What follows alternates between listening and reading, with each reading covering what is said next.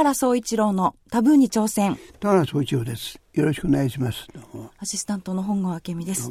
田原さんよろしくお願いします。よろしくお願いします。はいえー、本日この放送収録してますのが2月17日、月曜日なんですが、はい、えー、先週末そして先々週末と大変な雪になりまして、ね、はい、あの17日現在朝日新聞によると亡くなった方が16人の方がいらっしゃるということで、まあ、ひょっとしたらまどうどういうことで亡くなったんですかはい、えー、まずですねやっぱり雪の重みで渡り廊下や車庫が倒壊したり、うん、あとは家の屋根があ屋根が置いていたら下敷きで亡くなられたり、あと車が立ち往生して歩いているうちに投資したり、あと、まあ、木が倒れて、うん、まあ、あとは町が孤立したりしてますのであのこれ以上増えてほしくないんですがひょっとしたら被害がまたね大きくなるかもしれません。まああの本当にこういう時自然の怖さというか思い知るんですが、ねうん、まあでもねそれとは別にすいません、うん、えっと、まあ、国会ではあのこのところねなんかその、えー、安倍さんが安倍首相が NHK の、えー、経営委員会ですか。に選んだ人、えー、安倍さんがじゃないけど、まあ、安倍さんの親しい人が選ばれて、まあはい、それからあの会長ね、NHK の、この発言がいろいろ問題になってますが、まず会長が言ったことで、はい。どういうことありますかさまずですね、もみ会長が、えー、会見でですね、うん、えー、まあ、従軍慰安婦の問題が、うん、まあ、こういうのはどこにでもの国にもあったことだというような発言が、まあ、それ以外にもいくつかあったんですが、その後はあの百田直樹さん作家の、が、まあ、やはり南南京大虐殺はなかったですとか、うん、えー、そうですね。この前の都知事選では他の候補人間のクズと言ったことで、うん、玉上さんの応援に出て。そうですね。すいません、うん、玉上さんの応援に行って、うん、その演説の中で、他の候補を人間のクズだと言ったということですとか、えー、それから長谷川美智子さんという委員の方が、この哲学者そうだそうですね。はい、で埼玉大学の教授ですね。そうですね。はい。はい、えー、で、うんこれは野村修介さんですね。あの、朝日新聞に、ね、はい、僕もよくしてます。最終的には朝日新聞で自殺をしたいと。はい。その、まあ、自殺の追悼文というのを書かれていることが、うん、まあ、公になりまして、うん、えー、彼は神のために命を捧げたというように、うん、まあ、まあ、称賛しているということも、うん、まあ、続けざまにこう、まあ、出てきたと言いますか。うん、で、まあ、その、はい、ね、長谷川さんはね、まあ、あの、つまり、えー、神っていうのは、つまり、あれは、あの、えー、皇居の方を向いて自殺をしてるんで、はい、つまり天皇神論ですよね。まあしかし今人間はあの天皇は神じゃないんでここは長谷川さんの思想的な問題だと思うけど、この百田さんはね、はい、やっぱりその人間の来るとか、はい、あるいは南京大虐殺なかったとか、あるいは東京裁判っていうのはこの東京大空襲とか、はい、原爆とかいわば日本人を大量に虐殺した。で、そのためのごまごまかしだと。それをごまかすのが東京裁判だと言ったということで、これ問題になってるんですが、どうですか？いかがですか？あ私は、うん、あの少なくとも百田さんの、うん、なえー、東京大空襲、うん、原爆投下は大虐殺だったという件は最もだと思うんです。でそれを、まあ、ごまかすというか東京裁判も、まあ勝った者が敗者を裁くという、よく田原さんもおっしゃる事後法で裁いてますから、ここ一理も二理もあると思うんですね。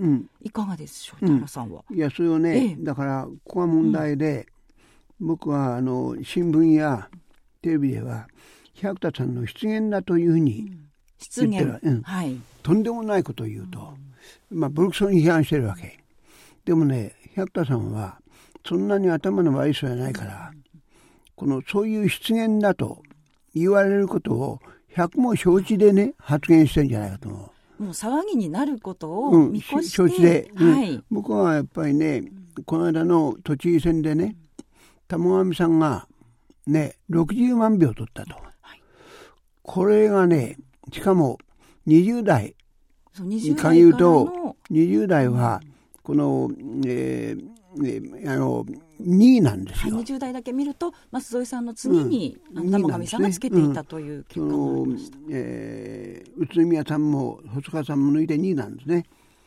これがねやっぱ今のこのなんて時代を表していてだからある意味では玉美さんは失言じゃなくてね、うん、その批判承知でむしろ発言してるんじゃないかと。そこで例えばじゃあそこから論争が起きればいいというくらいのつもりでしょうか、ね、じゃないかな。うん、で、えー、僕はねやっぱりそのもう今みんな分かってきたんだけどもその、えー、例えば東京大空襲の時にねこのアメリカは一度ね、えー、あの空襲かける。それで、えー、すぐ去る。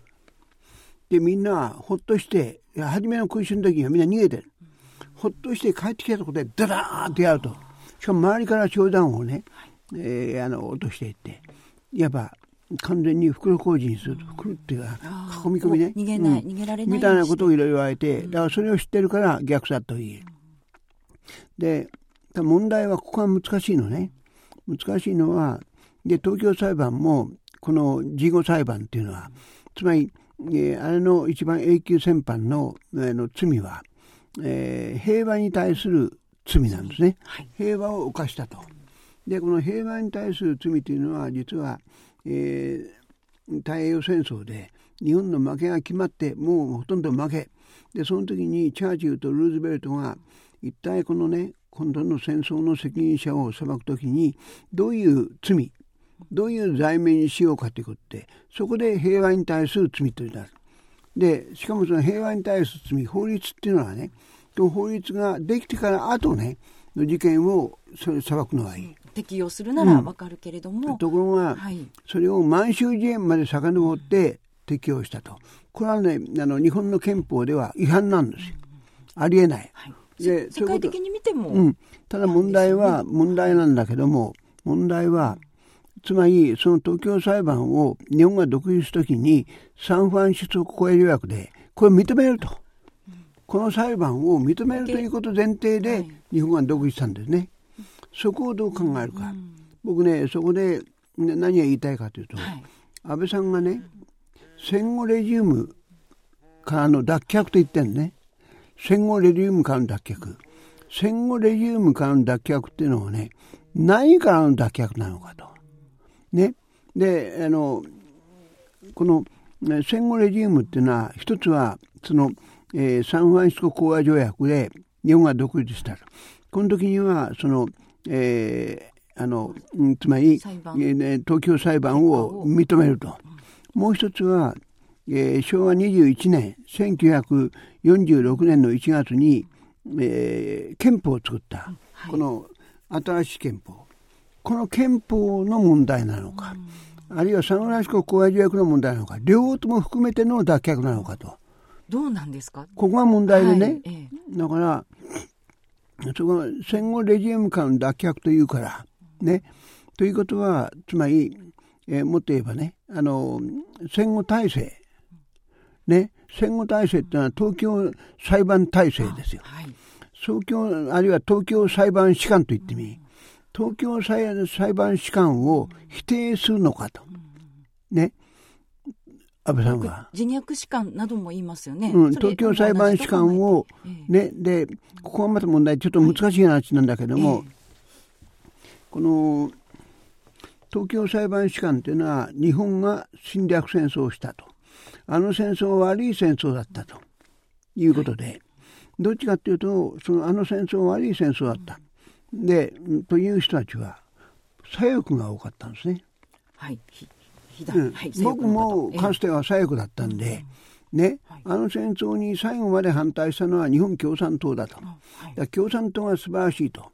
でそこからあの戦後は長い間日本のマスコミはほとんど左翼だった、言ってみりゃねであの左翼士官これは日本が悪いと、はい、えー、ずっと左翼士官が続きまして、で、えー、そこでねその反動としてね、えー、1982、3年頃から東京裁判士官はおかしいという意見が出始める、はい、少数意見として。まだ少数意見、ね、まだごく少数意見、で、これがね、じわじわじわじわ増えてくる。で、あの、これが大きくなるきっかけがね、ちょっと話は脱線するんだけど、えー、この、1994、5年なんですよ。はい。1994、5年とは何かというと、1994年のに、ね、はい、えー、北朝鮮が核開発をするんですよ。はい、ね、核開発をする。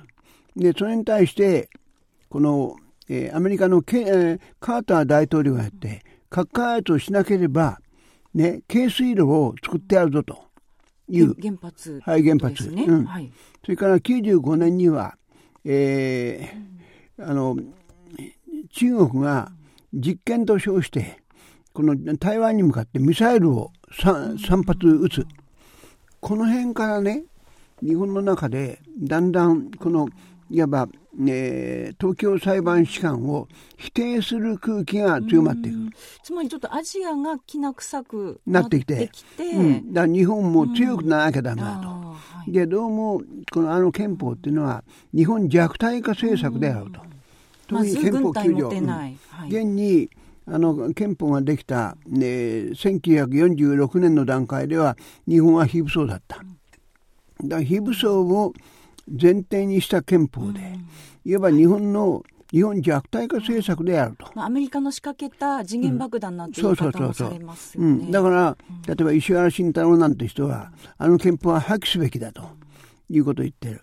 で、あの、それがね、1980年代からじわじわ出てきて、その94、5年でね、相当その東京裁判士官反対がね。おかしいんじゃないかっていう意見が強まってきた。強まってきてる。で、そして、えー、あの、2000年になって、ね、はい、小泉純一郎という首相が、靖国神社へ参るんですよ。中曽根さん以来ね、参る人はいなかった。ということは、十何年以上参ってなかったんですね。で、小泉さん参った。うんで、ところが、これは国内では問題あったけども、ね、実はあんまり国際的な問題にならなかったそうだったんですか。うん。少なくともアメリカはね、これに対する批判をしてないんですよ、ということがあった。で、まあ、だけど小泉さん以後もね、また参る人がいなくなった。ですね。安倍さんを含めて。はい、で、えー、で、今度、安倍さんが靖国に参拝した。今度はアメリカが失望したと。えー、ガーンと強い。うん、じゃあそこは何の、うん、この14年で。うん。で、これなんですね。安倍さんが12月の26日に靖国に参拝した。それでアメリカが失望した。中国と韓国が日本をものすごく強い勢いで批判した。はい、これなんですよね。はい、それがある。で、どこで、やっぱり日本の中でもね、えここで、まさに東京裁判士官がおかしいという声が吹き出す。で、僕は実は今度の都知事選で、玉上さんがね、60万も取るとは思わなかった。もっと低いと予想してい10万いくかなと思ってた。ね。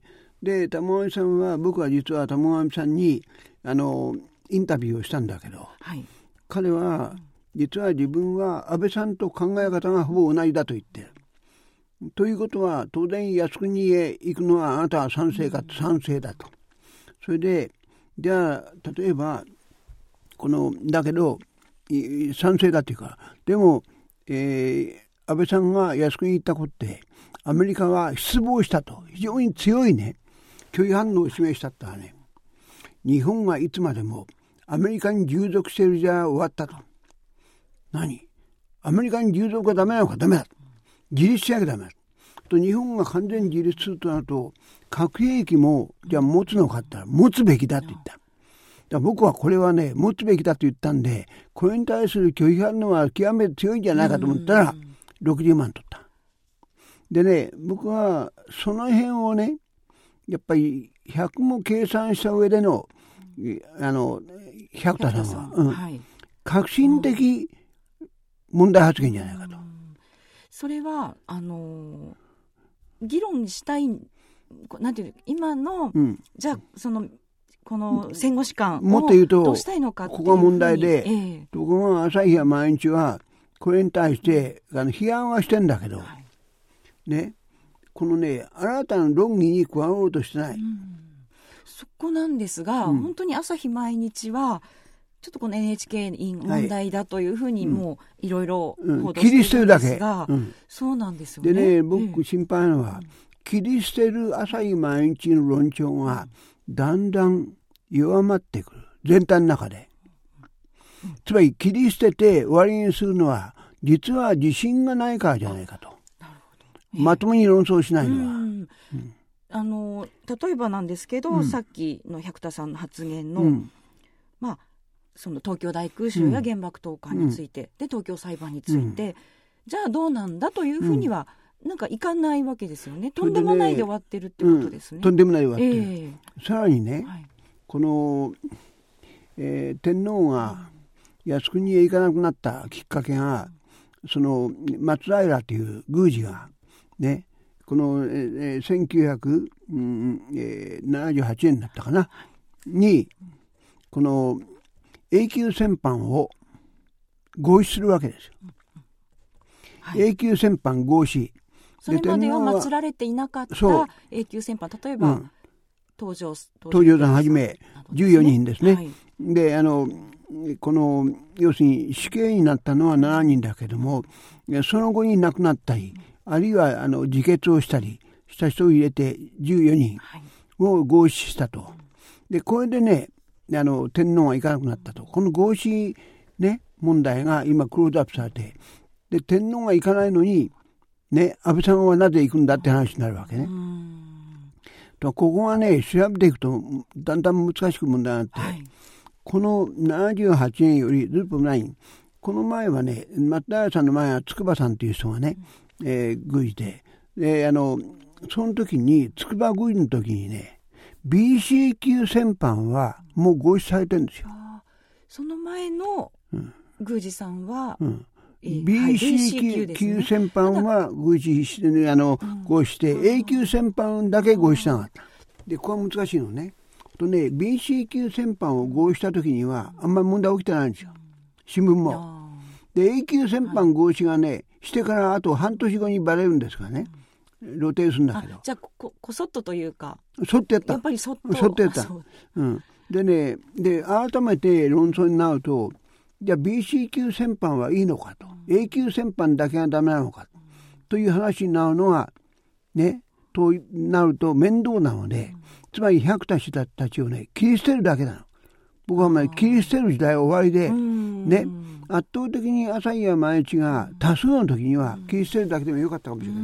今ね多数じゃだんだんなくなるつあるここでね僕はね、やっぱり今ね僕が今言いたいのはやっぱり日本でねリベラリズムっていうのがね非常に希薄になってきた。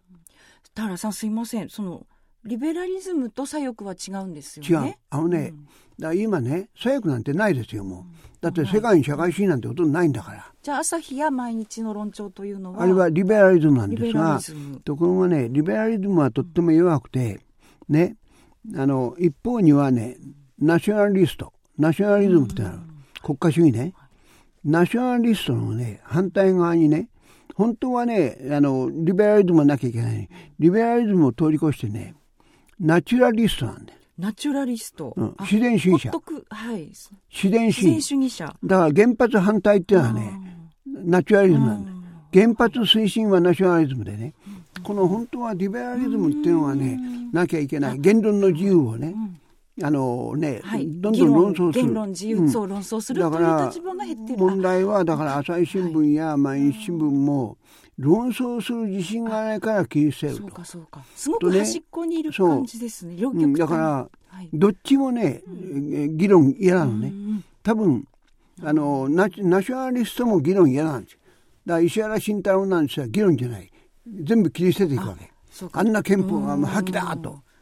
どうもだからね今ね日本で議論する風土がねだんだん薄らいでると、このこと一番言いたい。議論しなきゃ相手を切りち自分と違う考えの人たちを切り捨てる、だけ強さあ傾向が強くなってる、う。ん、これは良くないと。あでもだから僕はね右翼でも左翼でもいいんですが、うん、やっぱり大事なことはね論議することなんですよ、うんうん。僕は百田さんや長谷川さんを切り捨てるんじゃなくて、論議をしなきゃいけない。日本どうあるべきかと。で、ひょっとしたら百田さん、その論議をしようと言ってるのかもしれない。かもしれないですね。そこがどうもね、弱くなったよなって感じがして、今ね、はい、僕は、あの、まあ、頭に生テレビとは、あれこの番組も含めたけど、やっぱりね、論議をする風土を日本の中で作っていきたい。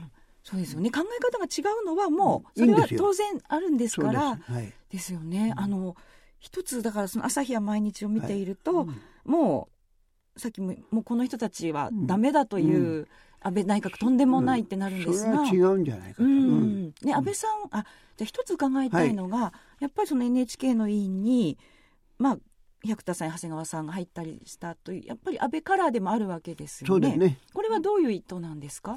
いやだから、うん、安倍さんの中にはねまあねな、まあ、ある人に僕は聞いたなんで安倍さんね靖国に行ったんだろうと。ね、はい、でアメリカが失望したという。そしたらねやっぱ安倍さんはこの第一安倍内閣1年で終わっちゃったと。それから野党時代があった。寂しい時代。この時にね安倍さんを応援してね頑張れ頑張れ励ましてくれた人は、どっちかというと右側の人なんですよ、その人たちは全員こぞって靖国に行け行けと言ってるんですだそういう人たちに対してね、やっぱ安倍さんは答えたい答えたかったんじゃないかと。あと、まあ、NHK というと安倍さんは一度あの慰安婦問題の番組で、いるありましたよね。ありましたね。その傾向は、うん、ある。あった、うん、そこにまあ。だからさ、安倍さんはね、えー、鳩屋か高派だかっていや、それは高派ですよ。だから僕はどうも今ね、ねあの要するにこのいや嫌なのはね、そういう安倍さんと大論争すりゃいいじゃないかと。はいうん、ね、であの国会見ててもね論争になってないんですよね。で例えば民主党にしてもみんなの党にしても論争するっていうのはね自分たちの中にこうするんだってなきゃ、うん、こうね、うん、民主党にしてもみんなの党にしても国会論見てるとね安倍さんの批判だけしてるんですよ。俺たちはこうするんだと、うん、であなたのこう違うんじゃないかという論争にならないんです、そうですよね。自分のこれからどうするんだというのがなければ議論にならないから批判だけするという、これは非常にねあのやっぱり危ないなと思うね、うん、もう例えばじゃあ百田さんなんですが田原さんお会いしたことは？僕は論争したいと思って、はい、実はねあるある、あの出版社で頼んだらねどうも百さん嫌がってみたい。あれそうですか。なんですかね。ね、うん、じゃあなんかねこう議論を活発にしてほしいですよね、うん、ねはい、そうですか。ぜひ百田さん、はい、この番組を聞いていたら、えー、聞いてください、はいぜひでは田原さんメールを読ませていただきます、はい、ラジオネームヤスブルースさん40代男の方です。えポッドキャストで毎回拝聴しております。ありがとうございます。え政策の一致で政党を作ることは一見説得力のあることのように思っていましたが今回のみんなの党の分裂騒動で限界を見た気がしました。大義で大きな政党を作っても民主党のように結局分裂するのでは国民の失望を招くだけ日本の政治情勢を見ると政党政治はもう限界のように思えますがこの点田原さんはどのようにお考えですかという。政党政治が問題よりも、僕は今の野党がね、はい、政策を持ってないことは問題だと思う。さっきおっしゃったように民主党が例えば、うん、じゃあ自分たちどうするのかというのがない。だから要するにみんなの党の分裂も見るとね展望がないから分裂なんですよ。つまりね、はい、かつて学生運動盛んな時に内毛場ってありましたね。あの、はい、仲間同士で。うん、中核核盛とかね、はい、内毛場。なんで内毛場を切るかというと、展望がないから内毛場になっちゃう。だから僕は、みんなの党は、ね、はい、本当は政権与党になりたかったんですよ。うんうん、政権与党にならなきゃ自分たちの政策は実現しないんだから。はい、ところがまあこれはあの民主党との関係でうまくなれなかった。展望がないから内毛場で割れただけで。ね、そそが問題で、やっぱりね、僕は今の野党の一番の問題は政策がないこと。しかもリベラルの政策がないんですよ。リベラルのというのは、はい、例えばどどいやいろいろありますよ、えー、だから、僕がね保守とリベラルに分けると、保守っていうのはねやっぱり伝統を守るんですよ、うん。はい、伝統を守るってことは現状維持なんですよ。だから明治維新を起こしたのも戦後新しい日本で民主主義を作っていって高度成長したのも全部これリベラルだと思います。ね、リベラルというのは伝統を守るんじゃない、伝統にこだわるんじゃなくて、はい、やっぱり時代を変えていく、新しいもの、うん、ところが今の野党は変えようと思ってない、どっちかというと自民党ももちろん変えようとしてる。この矛盾ですよ。自民党がもうおお株を共産党なんか典型的な保守ですよ。そうか共産党が保守になって保守ですよ。だって変えないんだもん、ね、そうですね、うんそうかそうだから議論もないし、そう。だからねだから僕はやっぱりねリベラルっていうのはね変革をしなきゃいけない、ね、変革するには政策がなきゃいけない。共産党社民党は日本の典型的保守だと思う。共産党が保守だと、うん、はい、はい、はい、あのすいません。一つ、うん、あの今おっしゃったように、うん、その政策を実現するためにはやっぱり与党にならなきゃいけないんだけど、それはね政策が国民が支持してくれれば与党になれる。与党になれる、うん、そうそれだけあそうですよね、うん、だからやっぱり大元のその政策がないから、反対だけしてる。して内毛版が起きてしまうと。そう思いますね。だ全然もう政党政治はもう未来はある。いやいやって世界はどこも政党政治あるんだからね、ね。そうですね、僕は政党の限界じゃなくて、うん、今の日本の野党に政策がないことが問題だと思う。はい、そう政党政治の限界ではなく、はい、今の日本の政治の問題だ、ということですね。野党の問題。そうですね。で新しいものをどんどん出していけば人も集まりますよ。やろうってなります、ね、もちろん国民を支持する。うん、うん、それを目指していない今の野党は。はい、あわかりました。ありがとうございました。うん、安ブルースさんまたお便りお待ちしております。田原さんありがとうございました。よくわかりました。えー、さて番組では皆様からの質問をお待ちしております。田原さんに聞いてみたいことがある方はオンザウェイジャーナル田原総一郎のタブーに挑戦ホームページからお寄せください、えー、その他田原さんのツイッターやフェイスブックからでも結構です。ツイッターはアットマーク生田原 NAMATAHARA フェイスブックは田原総一郎で検索してみてください。お待ちしております。田原総一郎のタブーに挑戦、そろそろ別れの時間です。この時間をお送りしてまいりましたのは、田原総一郎と本郷明美でした。どうもありがとうございました。お疲れ様でした。